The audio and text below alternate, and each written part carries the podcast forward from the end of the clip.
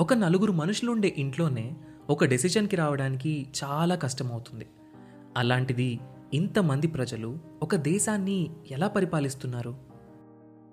Independence వచ్చాక ప్రజాస్వామ్యంతో నడవడానికి సిద్ధపడ్డ India ఇన్నేళ్ళు ఒక దేశంగా నిలబడుతుంది అని ఎవ్వరూ అనుకోలేదు. అలాంటి ది మోస్ట్ కాంప్లికేటెడ్ డెమోక్రసీ అయిన ఇండియా ఇన్నాళ్ళు ప్రపంచంలోనే అతిపెద్ద డెమోక్రసీగా ఎలా ఉంది?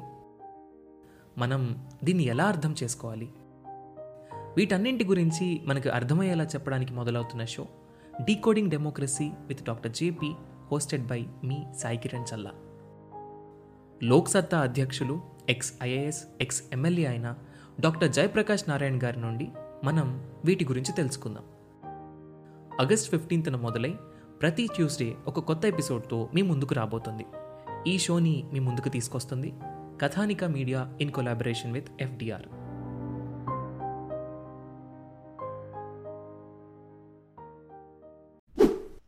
Hello everyone welcome to UPSC radio podcast me Telugu podcast UPSC APPSC TSPSC కోసం. సో మనం ఈ సీజన్ ఫైవ్లో ఉన్నాం. నేను మీ హోస్ట్ దినేష్ చంద్రకూర్తి సీజన్ ఫైవ్లో మనం హిస్టరీ గురించి తెలుసుకుంటూ ఉన్నాం కదా. Starting from Indus valley civilization Vedic civilization later Vedic civilization Mahajanapadas Magadhas Nandas Mauryas Mauryan dynasty Gupta dynasty ఈరోజు గుప్తా డైనాసిటీ తర్వాత ఏం జరిగిందో తను తెలుసుకుందాం. గుప్తా డైనాసిటీ పతనం అయిపోయిన తర్వాత వాళ్ళ యొక్క సామంత రాజులు ఉంటారు కదా. అంటే ఎప్పుడు గోటికాడి నక్కలాగా ఎదురు చూస్తుంటారు. వీడెప్పుడు పోతాడో వీడెప్పుడు పోతాడో మనం ఎప్పుడు సొంత సంపాదించుకుందామా అని చెప్పేసి అలా గుప్తా డైనాసిటీ పోయిన తర్వాత అఫ్ కోర్స్ మహా మౌర్యన్ డైనాసిటీ పోయిన తర్వాత జరిగింది Nanda dynasty for example Magadha పోయిన తర్వాత నంద ఈ మౌర్యన్ డైనాసిటీ రావడము లేదా లేటర్ వేదిక తర్వాత మహాజనపదాస్ రావడము మౌర్యం తర్వాత సంగం ఏజ్ రావడము లేదా కుషన్ ఎంపైర్ రావడము గుప్తా తర్వాత శాతవాహనాసు ఈ వాకాటకాసు కడంబాసు ముఖారీసు రావడము సంగమేస్లో చేలా చోర పాండ్యులు రావడం. ఇలా ఎవరికి ఏ కింగ్డమ్ కింద రెడీగా ఉంటారు. ఈడు ఎప్పుడెప్పుడు పోతాడా ఎప్పుడెప్పుడు పోతాడా అని చెప్పేసి. కానీ గుప్తా డైనాసిటీ తర్వాత మనకు పుష్యభూతి డైనాసిటీ అని ఒకటి వస్తుంది. ఇన్ఫ్యాక్ట్ హున్స్ ఇన్వేషన్ జరుగుతుంది. సో దాంతోపాటు మనం ఈరోజు అసలు ఈ గుప్తా తర్వాత ఏం జరిగింది? ఒక గొప్ప కింగ్డమ్ ఎస్టాబ్లిష్ అయిన తర్వాత ఇంకా రకరకాల కింగ్డమ్ స్టార్ట్ అయ్యాయి. ఇన్ఫ్యాక్ట్ చెప్పాలంటే మనకు మైత్రిక వంశం ఒకటి. గౌడ వంశం ఒకటి వర్మ వంశం ఒకటి పుష్యభూతి వంశం ఒకటి. ఇవి మేజర్ అనమాట మేజర్గా చెప్పాలంటే. ఇప్పుడు ఇప్పుడు ఉన్న కా క్యాస్ట్లు కూడా అప్పుడు నుంచి వచ్చినాయి అనమాట గౌడ్లు కానీ వర్మాలు కానీ పుష్యభూతులు కానీ మైత్రికలు కానీ హూనులు కానీ. సో అలా అలా వచ్చిన వాళ్ళు ఇంకా చెప్పాలి అంటే. ఇన్ఫ్యాక్ట్ హునుల్ అంటే మనం హౌన్స్ గురించి మనం గొప్పగా చెప్పుకోవాల్సిన అవసరం లేదు. ఎందుకంటే there was the one more great king ఇక్కడలో కూడా గ్రేట్ కింగ్ ఉన్నాడు. సో హూన్స్ ఇన్వేషన్ జరిగిందనమాట హూన్స్ ఇన్వేషన్ అంటే పుష్యభూతి డైనాసిటీ గురించి మనం ఇప్పుడు తెలుసుకుంటున్నాం. అసలు పుష్యభూతీస్ గుప్తాస్ యొక్క ఫ్యూడేటరీస్ అనమాట సింపుల్గా చెప్పాలి అంటే. అంటే ప్రస్తుతం ఉన్న హర్యానా ప్రాంతంలో పంజాబ్ ప్రాంతంలో ఈ పుష్యభూతీస్ అనేవాళ్ళు ఉండేవాళ్ళు. అదే సెంట్రల్ యూపీ పార్ట్ పార్ట్లో కన్నూజా ఆ ఏరియాస్లో ఈ ముఖేరీస్ ఉండేవాళ్ళు. అదే పాటలీపుత్రాలో గుప్తాలు జనరల్గా ఉండేవాళ్ళు. సో థానేశ్వర్ పుష్యభూతీస్కి తానేశ్వర్ అనేది మెయిన్ కింగ్డమ్ అనమాట అంటే ఈ అన్ని కింగ్డమ్స్ ఇందాక చెప్పిన ఈ హూనులు లేకపోతే మౌకరీలు గౌడ్లు వర్మాలు పుష్యభూతిస్లో గొప్ప కింగ్డమ్ అనుకోవచ్చు పుష్యభూతి డైనాసిటీ. సో నేను పుష్యభూతి డైనాసిటీ గురించి నేను చెప్తూ ఉన్నాను సింపుల్గా చెప్పాలి అంటే. సో పుష్యభూతిలో మనకు చాలా గొప్ప కింగ్స్ కూడా ఉన్నారు. I want to discuss that with you so Gupta empire అటు ఇండస్ వ్యాలీ ఇండస్ రివర్ దగ్గర నుంచి ఇటు గంగా రివర్ వరకు పైన ఇండస్ రివర్ నుంచి కింద కావేరీ రివర్ వరకు స్ప్రెడ్ అయింది. కానీ మెల్లమెల్లగా మెల్లమెల్లగా ఏ కింగ్డమ్ కాస్త ఆ కింగ్డమ్ కింగ్డమ్గా డివైడ్ అయిపోయింది. ఇప్పుడు మనం గుర్తుపెట్టుకోవాలి. ఈ ఇక్కడ ఈ పుష్యభూతి వంశంలో లేదా దీన్ని వర్ధన వంశం అని కూడా అంటాం. ఈ వంశంలో రాజ్యవర్ధనుడు అనేవాడు ఉంటాడు. అతని తర్వాత వచ్చినవాడు గొప్పవాడు హర్షవర్ధనుడు. హర్షవర్ధనుడు తర్వాత రాజశ్రీ రాజశ్రీ అంటాం. సింపుల్గా చెప్పాలంటే. అసలు ఇదంతా మీకు ఎట్లా తెలిసింది సార్? అసలు హర్షవర్ధన్ ఒకడు ఉన్నాడు మీకు ఎట్లా తెలిసిందంటే మా ఫ్రెండ్ ఒకడు ఉన్నాడు బాణభట్టుడు అని. అతను చెప్పాడు. సో మా ఫ్రెండ్ కాదులేండి అఫ్ కోర్స్ మన హిస్టరియన్స్ అందరికీ ఫ్రెండ్ సో బాణభట్టుడు రాసిన హర్ష చరిత్ర అనే దానిలో ఈ కింగ్డమ్ గురించి మనకు తెలుస్తుంది. ఇన్ఫ్యాక్ట్ చెప్పాలంటే. ఫర్ ఎగ్జాంపుల్ దీనికన్నా ముందు ఎవరున్నారు? అంటే గొప్పవాడు ఎవరు లేరా? హర్ష కన్నా ముందు వర్మ వంశం ఉండే. ఈ వర్మ వంశం అస్సాంలో ఉండే. అస్సాంలో అస్సాంలో ప్రస్తుతం. అంటే లార్డ్ ఆఫ్ ఈస్టర్న్ ఇండియా అంటే. దానికన్నా ముందు వెస్ట్ బెంగాల్లో గౌడ్లు ఉండేవాళ్ళు. గౌడ వంశం ఉండేది. రైట్ ఇన్ఫ్యాక్ట్ గయాలో మహాబోధి దేవాలయం ఉంది కదా ఆ మహాబోధి దాన్ని నరికించేశాడు వీడు ఆ కర్ణ సువర్ణ అనేవాడు.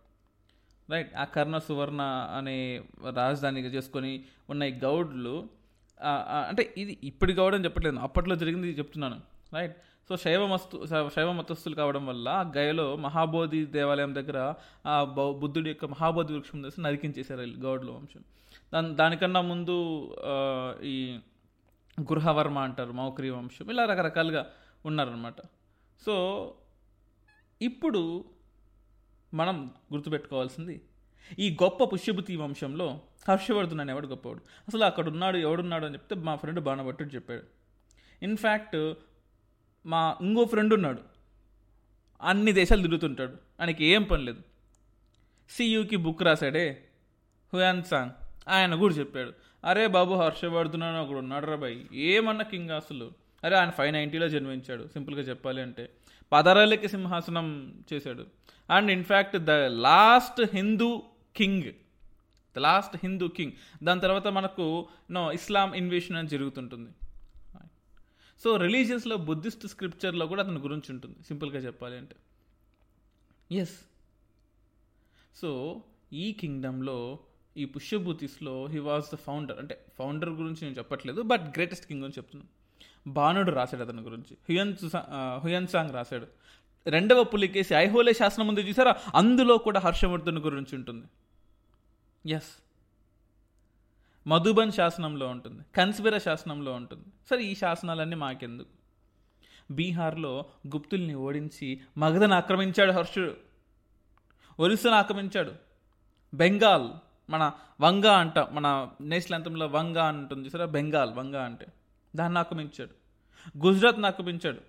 నర్మదా నది దగ్గర చాళుక్య రాజైన పులికేసి రెండుతో యుద్ధం చేసి ఓడిపోయాడు. ఎందుకంటే నర్మదాకి నార్త్ సైడ్ ఉండేది కిందకు ఉంటుంది స్లోబ్ సౌత్ సైడ్ ఉండేది హైట్లో ఉంటుంది. సో యుద్ధం చేయడానికి సౌత్లో ఉండే వాళ్ళకి అడ్వాంటేజ్ ఉంటుంది నార్త్లో ఉండే వాళ్ళకి. ఎందుకంటే మధ్యలో మనకు వింధ్యా మౌంటైన్స్ అడ్డుంటాయి నర్మదా దగ్గర. సో వింధ్యా మౌంటైన్స్ దగ్గర ఆబ్వియస్లీ సౌత్లో ఉండే వాళ్ళకి అడ్వాంటేజ్ అవుతుంది సింపుల్గా చెప్పాలంటే. సో ఆబ్వియస్లీ అడ్వాంటేజ్ వల్ల ఎస్ అంటే ఓడిపోయాడు సింపుల్గా చెప్పాలంటే. ఈ ఓడిపోయినంత దాన్ని కూడా అంటే ఇన్ఫ్యాక్ట్ హర్ష లైఫ్లో the one and only defeat. అది పులికేసి చేతిలో ఓడిపోయాడు. అది మ్యాటర్ అక్కడ. సో ఐహోలే మనకు ఐహోలే పట్టడికల్ అన్ని సూపర్ టెంపుల్స్ ఉంటాయి తెలుసా కర్ణాటకలో. అసలు నిజంగా మీ జీవితంలో అరే ఈ చార్మినారు లేకపోతే ఈ తాజ్ మహల్ అంటే its all about religion. But దానికి వంద రెట్లు గొప్ప ఆర్కిటెక్చర్ ఉంది తెలుసా ఇండియాలో? అంటే as we have a greatest architecture call Charminar as we respect that we respect it greatestly అంతకు మించిన ఆర్కిటెక్చర్ కర్ణాటకలో ఉంది. గో టు కర్ణాటక అనిసి తమిళనాడు అంటారు. అందరు టెంపుల్కి famous no Karnataka is also very famous temple Aihole temple Pattadakal temple అసలు ఏమన్నా ఉంటాయా? మధ్యప్రదేశ్కి వెళ్ళండి. ఎల్లోరా అజంతా టెంపుల్స్ జమ్మూ కాశ్మీర్కి వెళ్ళండి. We have greatest monasteries there so ఇవన్నీ ఉన్నాయండి. సింపుల్ చెప్పాలంటే. సో సో నేను అంటే ఈ పులికేసిలో చేతిలో ఓడిపోయారు చూసారా? అది మనం తెలుసుకోవాలి. ఇన్ఫ్యాక్ట్ హర్షుని టైంలో ఆ అడ్మినిస్ట్రేషన్ చాలా ఫేమస్. రాజ్యానికి రాజు ఉండేవాడు. అతని కింద భుక్తి ఉండేవాడు. భుక్తి కింద విషయం ఉండేవాడు. విషయం కింద గ్రామం ఉండేది. ఇన్ఫ్యాక్ట్ చెప్పాలంటే విషయాన్ని అంటే గ్రామాన్ని పరిపాలించేవాడు గ్రామిక విషయాన్ని పరిపాలించేవాడు విషయపతి భుక్తిని పరిపాలించేవాడు భోగపతి అతని పైన రాజు ఉండేవాడు. సో ఈ హర్షుని పాలనలో యాజ్ ఎ సెడ్యూ యాభై లక్షల మంది లాభం పొందారంట. అతని సంక్షేమ పథకాలు. అంటే ఇప్పుడు ఈ అన్న పథకం ఆ అన్న పథకం మినిస్టర్ పథకం మా తాత పథకం మా ముత్తాత పథకం అనే పథకాలు ఇస్తూ ఉన్నారు కదా. వెల్ఫేర్ ఇంపార్టెంటే క్యాపిటల్ ఎక్స్పెండిచర్ని మర్చిపోయి క్యాపిటల్ ఎక్స్పెండిచర్ని పక్కన పడేసి వెల్ఫేర్ చేయమని ఎవ్వడూ చెప్పడు. కానీ అప్పట్లో కూడా ధర్మశాసనాలు ఉండయి అన్నదాన సత్రాలు ఉండేవి హాస్పిటల్స్ ఉండే హర్షన్ టైంలో అండ్ యాభై లక్షల మంది లాభ పొందారని హుయన్ సంగ్ తెలిపాడు. ఇన్ఫ్యాక్ట్ ల్యాండ్ ట్యాక్స్ మీద అంటే ఇప్పుడంటే జిఎస్టీ జిఎస్టీ జిఎస్టీ గూడ్స్ని తయారు చేస్తున్నాం సర్వీస్ చేస్తున్నాం అందుకోసం జిఎస్టీ యాక్సెప్ట్ చేస్తున్నాం. కార్పొరేషన్ ట్యాక్స్ వస్తుంది ఇన్కమ్ ట్యాక్స్ వస్తుంది. కానీ అప్పట్లో అగ్రికల్చర్ ఇస్ ప్రైమరీ థింగ్ అన్నప్పుడు అగ్రికల్చర్ మీద ట్యాక్స్ వేసేవాళ్ళు ఎస్ సింపుల్గా చెప్పాలంటే ఆల్మోస్ట్ హర్షుని కాలంలో one sixth of the output మనం ట్యాక్స్ కట్టేవాళ్ళు. సింపుల్గా చెప్పాలంటే. అంటే ఇప్పుడు థర్టీ పర్సెంట్ ట్యాక్స్ ఎలాగైతే కడుతున్నావో అప్పట్లో వన్ సిక్స్టీ కట్టేవాళ్ళు ఇంకా. ఇప్పుడన్నా ఆల్మోస్ట్ వన్ థర్డ్ కడుతున్నావు అప్పుడు వన్ సిక్స్టీ కట్టే. ఇంకా చాలా గొప్ప వాళ్ళు అనుకోవచ్చు అప్పటి కింగ్స్ ఇప్పుడుతో పోల్చుకుంటే సింపుల్గా చెప్పాలంటే. సో ఈ పుష్యభూతి డైనాసిటీలో అంటే ఇందాక చెప్పినట్టు హర్షవర్ధనుడు రాజవర్ధనుడు రాజశ్రీ వీళ్ళందరూ ఉన్నారని చెప్పాను కదా. సో హర్షవర్ధనుడు హీస్ అంటే మొత్తం అన్ని కింగ్డమ్స్ని ఒక అంబ్రిలా కింద తీసుకొచ్చారు. ఐహోలా ఇన్స్క్రిప్షన్ అతని అతని గురించి ఉంటుంది. ఇన్ఫ్యాక్ట్ హర్ష హర్షవర్ధనుడు తనని తాను ఉత్తర పతపతి అని టైటిల్ ఇచ్చుకున్నాడు. మరి దక్షిణ పదపతి ఎవడు? పులికేసిటు. సో ఉత్తరానికి దక్షిణానికి గొడవ జరిగింది. యాడ జరిగింది? యా ఎక్కడ జరిగింది? పులికేసి టూకి నర్మదా రివర్ దగ్గర జరిగింది. ఎక్కడ రాశారు? జరిగిందని ఐ హోలే ఇన్స్క్రిప్షన్లో రాశారు. సింపుల్గా చెప్పాలంటే. హర్షవర్ధన్ కూడా ఈ గంజం డిస్టిక్లో గంజాయి కాదు గంజం డిస్టిక్లో గొడవ పడ్డాడు. లాస్ట్ మేజర్ అటాక్ అనుకోవచ్చు. బట్ తర్వాత అర్థమయ్యాడు. అర్థం చేసుకున్న హర్షుని కూడా అరే ఇలా మనం చేసిన తప్పు. మన అంతకన్నా గొప్ప కింగ్ అశోక్ ఉన్నాడు కదా, అశోకుడికి ఇలా చేశాడు. గొడవ పడ్డాడు. ఇంత మంచోళ్ళని నేను చంపాను. సో సెల్ఫ్ రియలైజ్ అయ్యి అతను కూడా యూనో అశోకుడు లాగా మారిపోయాడు. సింపుల్గా చెప్పాలంటే. ఎస్ అశోకుడు కళింగ తర్వాత ఎలాగైతే దిగ్విజయ అటు దమ్మ విజయ మారిపోయాడో హర్షవర్ధన్ కూడా గంజం అటాక్ తర్వాత బుద్ధిజంలోకి మారిపోయాడు. అతను కూడా అశోకుడు లాగా ఎవరిని చంపకూడదు స్లాటర్ చేయకూడదు ఎనిమల్ ఫ్లెష్ని యూజ్ చేస్తే నేను శిక్ష విధిస్తానని చెప్పాడు. సింపుల్గా చెప్పాలి అంటే. దాట్స్ ఎ గ్రేట్నెస్ గంజం అంటే ఇప్పుడు మహానది దగ్గర ఉండే కోస్ట్ అంటే ఒడిస్సా దగ్గర ఉండే కోస్ట్ అంటే నా ఎందుకో ఒడిస్సా వాళ్ళు చాలా మంచులు ఒడిస్సాని ఎవరు అటాక్ చేసిన వాళ్ళు వాళ్ళు ఒకరు జోలికి పోరు. వాళ్ళు ఎవరు జోలికి రారు. నిజం చెప్పాలంటే మిగతా మీరు ఎప్పుడు చూడండి ఈ టీవీ నేను టీవీ ఫైవ్ వీళ్ళన్నింటిలో అన్ని రాష్ట్రాల గురించి గొడవలు చెప్తుంటారు కానీ ఎప్పుడన్నా ఒడిస్సా గురించి గొడవ చెప్పారా? ఎవ్వరు జోలికి పోరు. వాళ్ళు జోలికి పోతే ఎవరు బతకడు. అది సింపుల్గా చెప్పాలంటే. సో రియలైజ్ అవుతారు నాకు అట్లా ఇన్ఫ్యాక్ట్ హర్షవర్ధనుడు హీస్ ఎ గ్రేట్ ఇంటెలిజెంట్ తెలుసా? Yes is a great intelligent రత్నావళిలో అంటే ఒక ఇది రాస్తాడు. ప్లే డ్రామా అంటారే డ్రామా రాస్తాడు. ఒక డ్రామా రాశాడు రత్నావళిలో. ఒక ప్రిన్సెస్ రత్నావళి ఉంటాడు. అంటే రత్నావళి ఉంటుంది. అండ్ కింగ్ ఉదయన ఉంటాడు. సో వాళ్ళ first textual difference Holi celebration ఎలా చేసుకుంటారు అని రత్నావళిలో రాశాడు. అలాగే Priyadarshika love affair between king ఉదయకి and ప్రియదర్శికకి జరిగిన లవ్ అఫేర్ ఒక ఒక ప్లేగా రాశాడు. గొప్ప గొప్ప కల్చర్స్ని ఫాలో అయ్యేవాడు. ఎస్ అండ్ అతను ఫస్ట్లో శివభక్తుడు. తర్వాత హీనయన బుద్ధిస్ట్గా మారిపోయాడు. తర్వాత ఈడున్నాడే హుయన్ సుసాంగ్ ఈ ఉత్తర ఉన్నది రాసుకొని పోడు తెలుసు? అందరినీ గెలికిపోతుంటాడు. అశో అందరి టైంలో గెలికిపోతుంటాడు. సో అప్పుడు ఈయన మహాయాన వచ్చాడు అరే హీనయాన వద్దురాబాయ్ మహాయాన గెలిపో సూపర్ ఉంటుంది మహాయాన అని చెప్పాడు. సో అలా మహాయానకి వెళ్ళిపోయాడు. సింపుల్గా చెప్పాలంటే. సో ఇన్ఫ్యాక్ట్ అంటే అప్పట్లో చూడండి అంటే ఓవర్ పీరియడ్ ఆఫ్ టైం మారిపోయారు జనాలు కూడా. మహాయానకు మారిపోయి ఎందుకంటే ఐడియలిజం ఉంటుంది హిందూజం కాంపిటీషన్ వస్తుంది.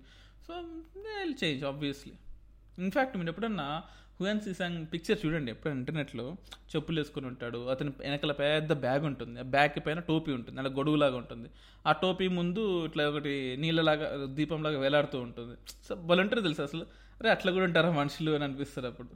రైట్ ఇన్ఫ్యాక్ట్ చెప్పాలంటే టీచింగ్స్ ఆఫ్ బుద్ధాన్ని ప్రమోట్ చేశాడు. ఎకనామిక్ ప్రాక్టీసెస్ని మంచిగా చేశాడు. ఇన్ఫ్యాక్ట్ చెప్పాలంటే హిరణ్య అంటే ట్యాక్సెస్ హిరణ్య ట్యాక్స్ అని చేశాడు. ధన రూపంలో చెల్లించాలి.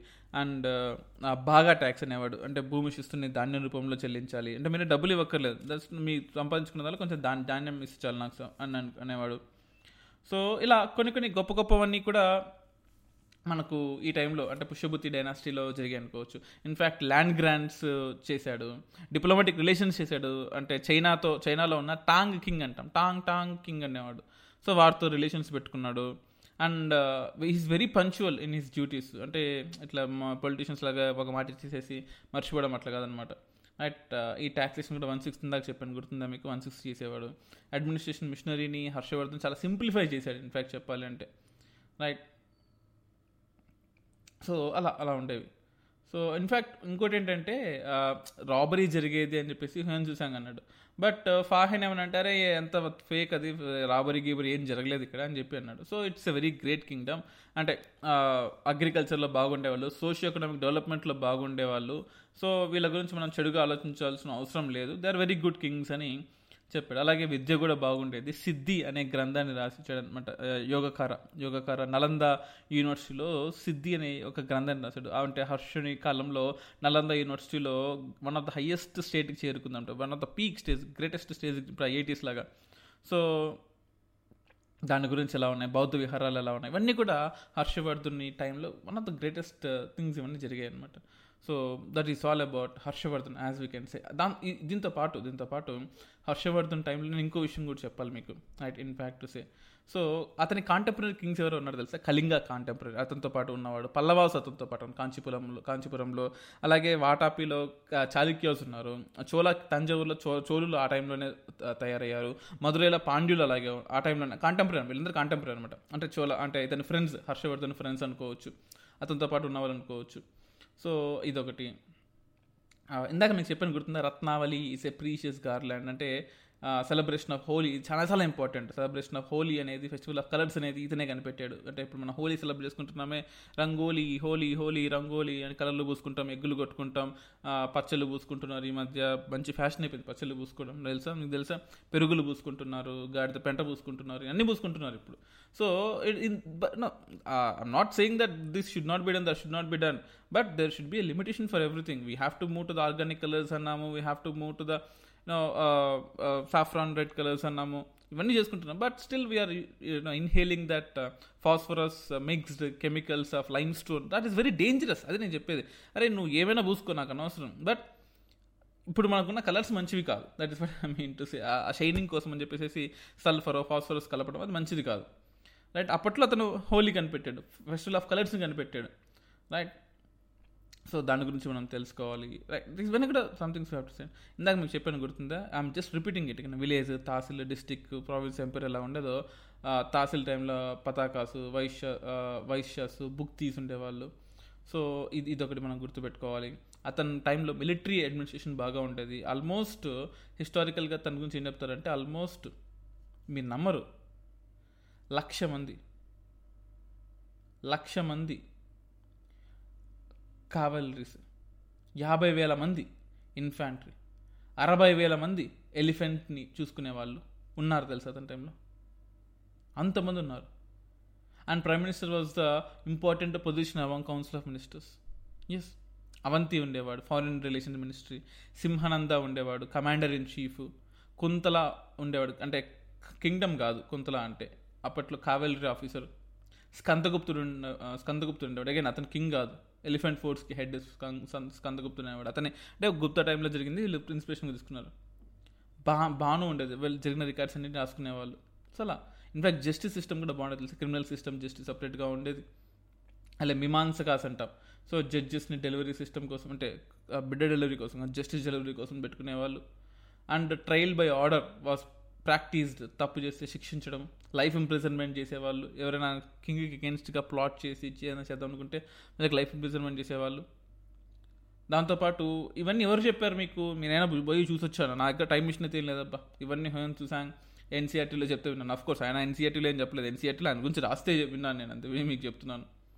సో కొన్ని కొన్ని కొన్ని పనిష్మెంట్స్ క్రూయల్గా డెత్ పనిష్మెంట్ ఉండేది. బట్ uh, హర్షవర్ధన్ ఎప్పుడైతే బుద్ధిజంకి వెళ్ళాడో దాని లైఫ్ ఇంప్రిజ్మెంట్ చేశాడు. సింపుల్గా చెప్పాలంటే. రైట్ సో ఇంపార్టెంట్ లిటరేచర్ మళ్ళీ చెప్తున్నాను చూడండి. హోన్ సుసాంగ్ రాసిన సియూకి అనే లిటరేచర్ చాలా చాలా ఇంపార్టెంట్ దాంతోపాటు uh, ఐసియాంగ్ రాసిన ఒక చైనీస్ ట్రావెలర్ ఐసియాంగ్ సో తను రాసినవి కానీ లేదా బాణభట్టుడు రాసినవి కానీ నలంద ఎడ్యుకేషన్ యూనివర్సిటీ నలంద యూనివర్సిటీలో తన గురించి బుద్ధిజం మహాయన స్కూల్ బుద్ధిజం గురించి రాసినవి కానీ లేదా ఈ ప్రయాగ అసెంబ్లీలో ఈ మహామోక్ష ప్రయాగం జరుగుతుంది. గంగా యమున రివర్ రివర్స్ కలిసే చోట. సో ఆ హుయంతు తుసంగ్ అక్కడ కూడా వెళ్ళి తన హర్ష గురించి రాశాడు. అదొకటి. సో ఇవన్నీ జరిగాయండి. This all very good things right so of course అప్పట్లో బట్ ఒకటి ఏంటంటే ఉమెన్ అనేవాళ్ళు పరదా వేసుకునేవాళ్ళు బట్ రాజశ్రీ ఎవరైతే ఉన్నారో అతని టైంలో కింగ్ బట్ అంటే క్వీన్ తను మాత్రం వేసుకోలేదని చెప్పి చెప్పారు. సతీ ఉండేది. ఇన్ఫ్యాక్ట్ ఆ టైంలో సతీ ఉండేది. సో మంచి కలర్ కలర్ సిల్క్ క్లాత్స్ వేసుకోవడము బాగుండేది. Everything was good everything was good so అలా డిక్లైన్ అయ్యేసరికి ఇంకా చెప్పాలంటే హర్షవర్ధన చనిపోయిన తర్వాత దాని తర్వాత నెక్స్ట్ కింగ్స్ చండెలాసు ఈ రాష్ట్రకుటాసు వీళ్ళందరూ వచ్చేసారు. వీళ్ళందరూ నేను ముక్కలు ముక్కలు చేసుకుంటూ పోయారు. సో ఆ కింగ్డమ్ ఆ లెగసీని కంటిన్యూ కాలేదు. సింపుల్గా చెప్పాలంటే. So that is how Harshavardhana's uh, legacy ended Harshavardhana's legacy closed closed closed closed so ఇది ఇది నేను మీతో చెప్దామనుకున్న ఒక చిన్న స్టోరీ ఒక చిన్న స్టోరీ స్టోరీ అంటే నిజమైన స్టోరీ సో మరి నెక్స్ట్ దానిలో మనం ఏం చదువుకోవాలి?